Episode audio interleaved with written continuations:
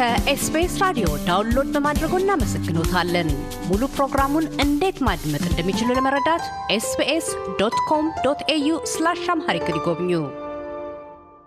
ከዶክተር ብራይትማን ገብረሚካኤል ጋንታ በባሕር ዳር ዩኒቨርሲቲ በመሬት አስተዳደር ተቋም የሕግ መምህርና በኢትዮጵያ ሰብአዊ መብቶች ኮሚሽን ኢሰመኮ የኢኮኖሚና ማህበራዊ መብቶች ክፍል ዳይሬክተር ጋር በቀዳሚ ክፍላችን የመሬት ይዞታ አስተዳደር በዘመነ ዘውድና ሶሻሊስት ኢትዮጵያ የመሬት ባለቤትነት ጥያቄዎች ያሮጌና አዲስ የመሬት ስሪት ተጽዕኖዎችን አንስተን ተነጋግረናል። ወደ ቀጣዩ ቃለ ምልልስ ክፍላችን እንዲህ አምርተናል። አንቀጽ አርባን አንስተዋል። በአንቀጽ አርባ በጽሁፎም ውስጥ ቁጥር ሶስት ላይ የሰፈረውን የገጠርም ሆነ የከተማ መሬትና የተፈጥሮ ሀብት ባለቤትነት መብት የመንግስትና የህዝብ ብቻ ነው የሚል ሰፍሮ ይገኛል። በህገ መንግስቱ ላይ የህዝብና የመንግስት የመሬት ባለቤትነት ሲባል ህጋዊ ትርጓሜው እንዴት ነው የሚገለጠው? ምን አንድነት ምን ልዩነቶች አሉት? የዚህ አንቀጽ አዋኪነቱ ምን ላይ ነው? አንቀጹን ስናይ አሁን ኢትዮጵያ ውስጥ ያሉ በዚህ ጉዳይ ላይ የተጻፉ ጽሁፎችን ስናይ በሶስት ወይም በአራት መንገድ በተለያየ መንገድ ነው የሚረዱት። አንዳንዶቹ የመንግስት ነው ወይም ደግሞ ይሄ government ownership ብሎ የሚወስዱ አሉ። እንግዲህ በፐብሊክ እና በgovernment መካከል ሰፊ ልዩነት አለ። government ownership ነው ብሎ የሚወስዱ አለ። ሌሎቹ የፐብሊክ ownership ነው፣ በደርግ ጊዜ የነበረው የመሬት ባለቤትነት አይነት ነው የቀጠለው ብሎ የሚወስዱ አሉ። ሌሎቹ ደግሞ አይ መሬት የመንግስትና የብሔር ብሔረሰቦች የጋራ ሀብት ነው የሚል ሁለቱን መያዝ ነው የሚል አለ። ያልተለመደ አይነት ነው። በአለም ላይ ያሉት የመሬት ስሪቶችን ታየን በአብዛኛው ፐብሊክ ኦነርሺፕ የምንለው፣ ከዛ ፕራይቬት ኦነርሺፕ የምንለው፣ ከዛ ቀጥሎ ኮመን ኦነርሺፕ የምንለው ነው። ይሄ የግል የህዝብ የየየመንግስት እና እንዲሁም የወል ባለቤትነት የሚሉ ናቸው ያሉት። የኛን ሀገር ስናይ ግልጽም አይደለም። ሁለት አይነት ትርጓሜዎች ናቸው በዚህ ምክንያት የተነሱት። በተለይ መንግስትና ህዝብ የተለያዩ ናቸው ካል አንደኛ የሁለቱ የጋራ ነው ማለት ነው። ያ ማለት መንግስት የራሱ ድርሻ ይኖረዋል፣ ህዝብም የራሱ ድርሻ ይኖረዋል ነው። ምንድነው የመንግስት ድርሻ የህዝብስ ድርሻ ምንድነው የሚለው ደግሞ ሌላ ክርክር የሚያስነሳ ነው። አይ መንግስት ማለትና ህዝብ ማለት አንድ ነው ካል ወዴት ሊወስደን ይችላል? ይሄ የህዝብ ባለቤትነት ፐብሊክ ኦነርሺፕ ወደሚለው ይወስዳል። ፐብሊክ ኦነርሺፕ ነው ካል ደግሞ መንግስት የሚኖረው ሮል ምንድነው ሲባል የማስተዳደር ሮል ነው የሚኖረው እንጂ መሬት ላይ የህዝብን ጥቅም መሰረት አድርጎ ለህዝብ ፍላጎት በሚሆን መልኩ የመወሰን ያደራ ይሄ የኤጀንሲ ስልጣን ነው የሚኖረው ነው። ይሄንንም ሰፖርት ሊያደርግልን የሚችለው አንቀጽ አንቀጽ ሰማንያ ዘጠኝ ንዑስ አንቀጽ አምስት የህገ መንግስቱን ስናይ ይደነግጋል። መንግስት መሬትን በህዝብ ስም መያዝ እንደሚችልና አስፈላጊ ለሆነ ለህዝብ ልማት ለህዝብ ጥቅም ይሄ የህዝብን ፍላጎት መሰረት አድርጎ መዋል እንዳለበት ያስገነዝበናል።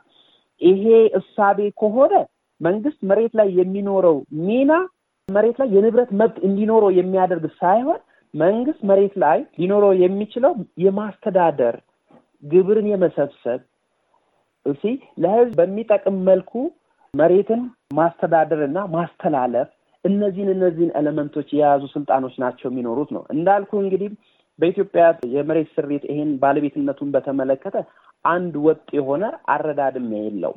ይሄ አንድ ወጥ የሆነ አረዳድ አለመኖሩ የስም ልዩነት ብቻ ሳይሆን መንግስት መሬት ላይ የሚኖረው ስልጣንስ ምንድነው የሚለው ላይ ተጽዕኖ ያመጣል።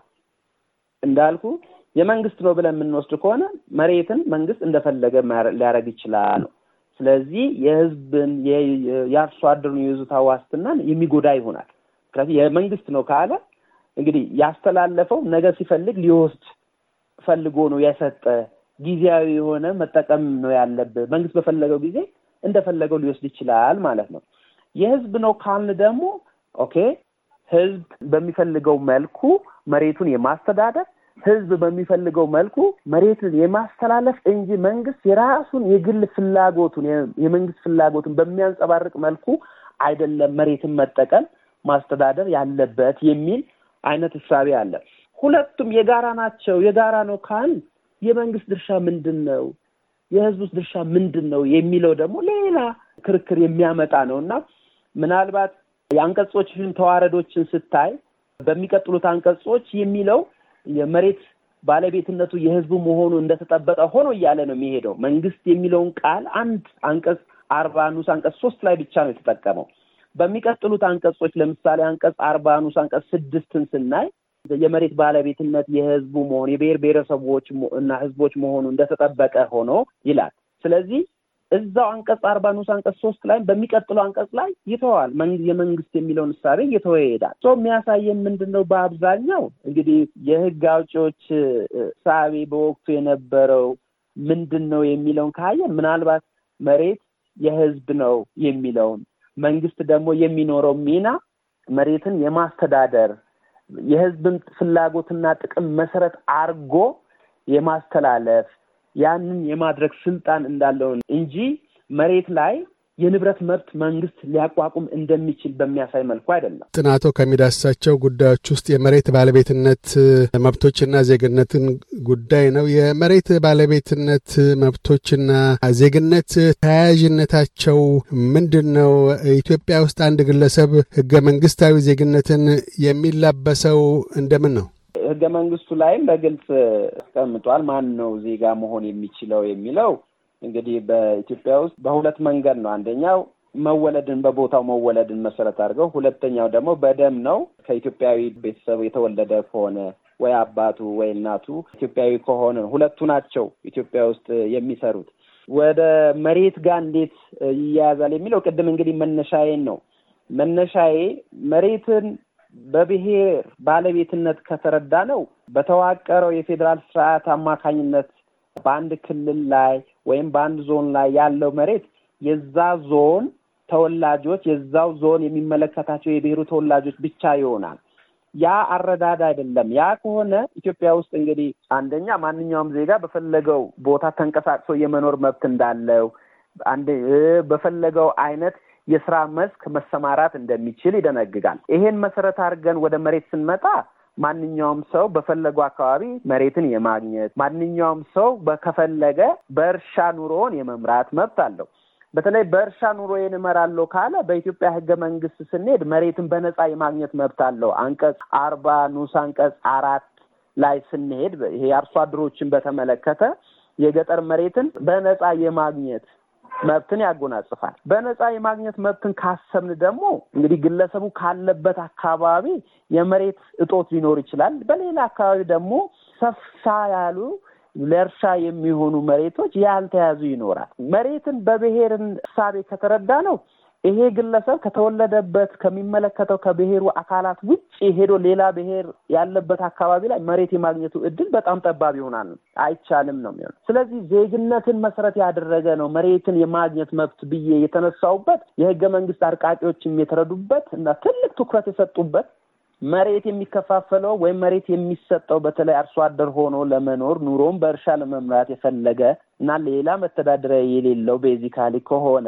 የገጠር መሬትን በነጻ ስለሚያገኝ ማንነቱ መሰረት አድርጎ ሳይሆን ዜግነቱ መሰረት ኢትዮጵያዊ መሆኑን። የውጭ ዜጎች እንግዲህ ኢትዮጵያ ውስጥ መሬትን በነጻ የማግኘት እድል የላቸውም። ምናልባትም ሊኖራቸው የሚችለው በአንቀጽ አርባ ንዑስ አንቀጽ ስድስት መሰረት መሬትን ማግኘት የሚችሉ በኢንቨስትመንት መልኩ የገጠር መሬትን ሊያገኙ እንደሚችሉ ህገ መንግስቱ ይደነግጋል። የኢትዮጵያዊ ዜጋ ከሆነ ኑሮውን በእርሻ መመስረት ከፈለገ ወይም ደግሞ አርሶ አደር ከሆነ መሬትን በነጻ በየትኛውም አካባቢ የማግኘት መብት ይኖረዋል። ፈጻጸሙም በዝርዝር ህጎች የሚወሰን ሆኖ ስለዚህ ብሔርን መሰረት ማድረግ የሌለበትና ዜግነትን መሰረት ያደረገ መሆኑን የህገ መንግስት አርቃቂዎች በወቅቱ የህገ መንግስት ጉባኤው መሰረት ያደረገውና ትልቅ ትኩረት ያደረገው ዜግነት ላይ መሆኑን ለማሳሰብ ነው። በጥናታዊ ጽሑፎ ላይ እንዳሰፈሩት የመሬት ባለቤትነትንና ራስን በራስ የማስተዳደር መብቶችን አንስተዋል። በሁለቱ የመሬት ባለቤትነትና መብቶች መካከል ያሉ ተቃርኖች ምንድናቸው? የባህላዊ መብቶችን ካየን በዓለም አቀፍ የሰብአዊ መብት ሰነዶችን በተለይ የኢኮኖሚያዊ ማህበራዊ ቃል ኪዳንን ታየን የባህል መብት እንደ አንድ ሰብአዊ መብት የተቀመጠ ነው። የባህል መብት በአብዛኛው ከመሬት ጋርም የተያያዘ ነው። ህገ መንግስቱ ላይ የመሬት ክርክር ሲደረግ አይ መሬት የግል መሆን የለበትም ብሎ ከተነሳው ምክንያቶች አንዱ ይሄ ነው። በተለይ መሬት ምሽጥ ሚለወጥ ከሆነ ህዳጣን የሆኑ ማህበረሰብ ክፍሎች መሬትን ይሸጡና ማንነታቸውን ሊያጡ የባህል እሴታቸውን ሊያጡ ይችላሉ።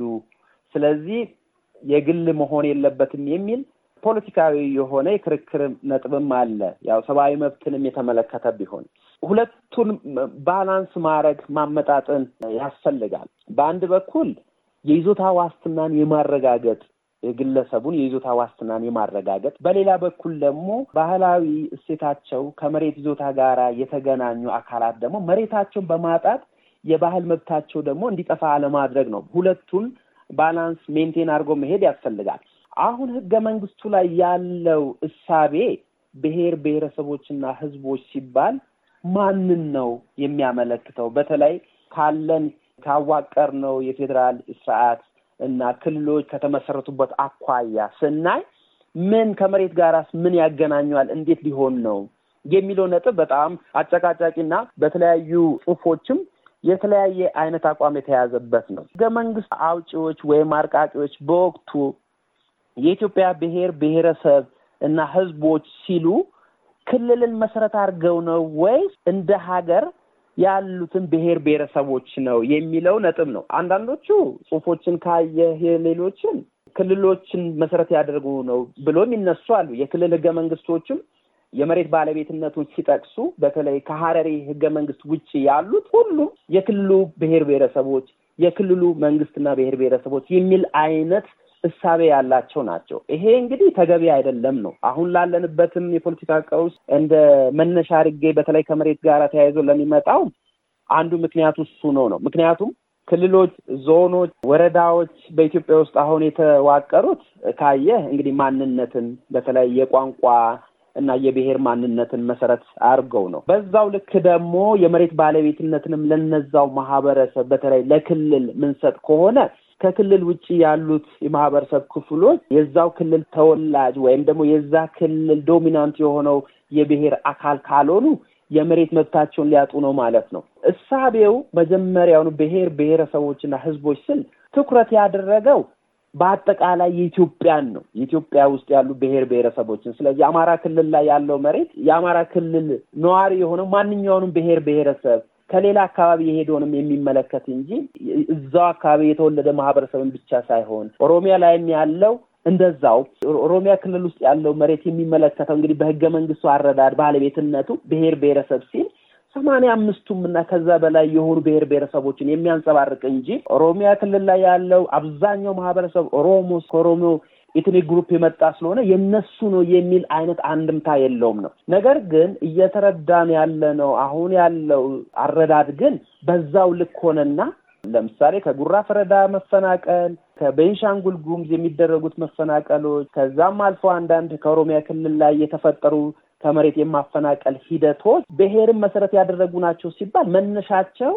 የመሬት ባለቤትነት ላይ ያተኮረ ነው። የመሬት ባለቤትነትን ለብሔሮች የሰጠ አይነት አረዳድ ስላለ ነው። ይሄ በህገ መንግስት አርቃቂዎችም የታሰበም አይደለም፣ አካሄዱም ደግሞ አይ ቲንክ ተገቢም አይደለም የሚል አንድምታ ነው ያለ። አሁን እንዳነሱ ከሐረሪ ክልል ከመንግስት በስተቀር ሌሎቹ ተመሳሳይ የሆነ ይዘት እንዳላቸው ጠቆማል። የሐረሪ ክልል ለየት ባለ መልኩ ከመንግስቱ የተቀረጸው ከምን አኳያ ነው? ለየት የሚያደርገው ከሌሎቹ ክልሎች ምንድነው? ሁለት አይነት ምልከታ ላስቀምጥ ይችላል። አንደኛው ሐረሪ ክልል እንግዲህ ካየው በባህሪው ገጠር መሬት የለው የከተማ ሲቲ ስቴት የሆነች ነገር ናትና ኦኬ የመሬት ጥያቄዎች ስለሌሉ ይሁን ዝም ብሎ የፌደራል ህገ መንግስቱን ኮፒ ያደረጉት የሚል አንድ ይታለኝ። ሁለተኛው ግን ምናልባትም ትክክለኛው አረዳድ እሱ መሆኑን ተረድተው ያወጡትም ሊሆን ይችላል የሚል ምልከታ አለኝ። ከሁለት አንዱ ነው እንግዲህ ላይ መሆኑን ለማሳሰብ ነው። ከዶክተር ብራይትማን ገብረ ሚካኤል ጋር አካሄድ ነው ቃለ ምልልስ በዚሁ አልተቋጨም። በቀጣዩና የመደምደሚያ ክፍላችን ስለ ህገ መንግስታዊ የመሬት ይዞታ ማሻሻያ ምክረ ሐሳባቸውን ይለግሳሉ። እያደመጡ የነበረው የኤስቢኤስ አማርኛ ፕሮግራምን ነበር። የፕሮግራሙን ቀጥታ ስርጭት ሰኞና አርብ ምሽቶች ያድምጡ። እንዲሁም ድረገጻችንን በመጎብኘት ኦን ዲማንድ እና በኤስቢኤስ ሞባይል አፕ ማድመጥ ይችላሉ። ድረገጻችንን ኤስቢኤስ ዶት ኮም ዶት ኤዩ ስላሽ አምሃሪክን ይጎብኙ።